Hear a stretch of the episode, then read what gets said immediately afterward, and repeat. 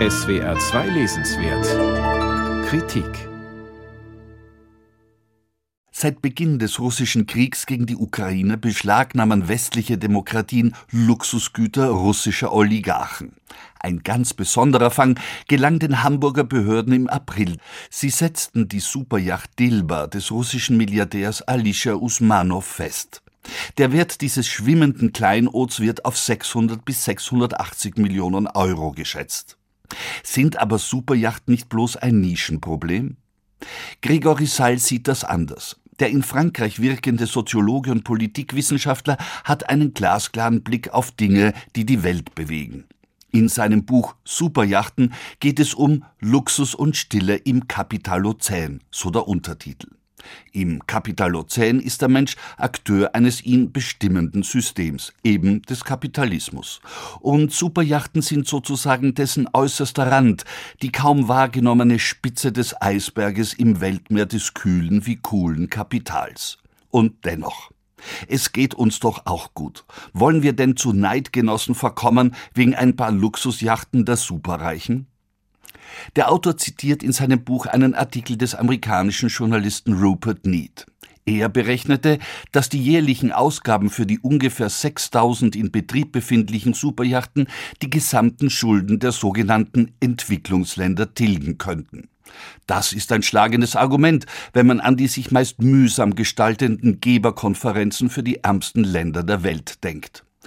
Doch mit Rupert Needs These lässt sich auch eine andere Rechnung aufstellen. Rund 6000 Superjachten gibt es. Wenn man bedenkt, dass eine Superjacht in etwa von 50 bis zu 650 Millionen Euro kostet, man einen unteren Mittelwert von 100 Millionen anlegt, dann bildet die Armada der Superjachten ein Vermögen von 600 Milliarden Euro, Tendenz steigend. Im Vergleich Spaniens jährliche Staatseinnahmen belaufen sich auf circa 500 Milliarden, in Belgien sind es 250 Milliarden Euro. Megajachten kennen keine Krisen. Im Gegenteil, ihre stete Zunahme beweist, dass sich die soziale Schere immer weiter öffnet. Dabei gibt es bei den Superjachten auch eine soziale Hierarchie. Die einen besitzen diese, die anderen mieten sie. Die 85 Meter lange Yacht Solange kann man Sommer wie Winter für eine Million Dollar pro Woche mieten. Der Eigner soll übrigens ein Prinz aus Saudi-Arabien sein. Die Besitzer der Luxusjachten stammen häufig nicht nur aus Russland, sondern ebenso aus der arabischen Welt. Doch auch Jeff Bezos besitzt eine Segelyacht, die an die 500 Millionen Dollar gekostet haben soll. Selbst der geniale Filmemacher Steven Spielberg mischt mit. Der Bau seiner Motorjacht Seven Seas hat allerdings nur 200 Millionen Dollar verschlungen. Doch die Zeiten ändern sich. Seitdem ökologisch bewusstes Handeln Vorrang hat, geraten Superjachten stärker in die Kritik. Sie sind gut sichtbare Symbole für Umweltsünden. Gregory Sall gibt an, dass eine Yacht von etwa 70 Meter Länge 500 Liter Marinedieselöl pro Betriebsstunde verbraucht. Das heißt aber auch, dass ihre eigenen Menschen sind, denen das Wohlergehen des blauen Planeten sprichwörtlich am A vorbeigeht. Doch noch etwas zählt.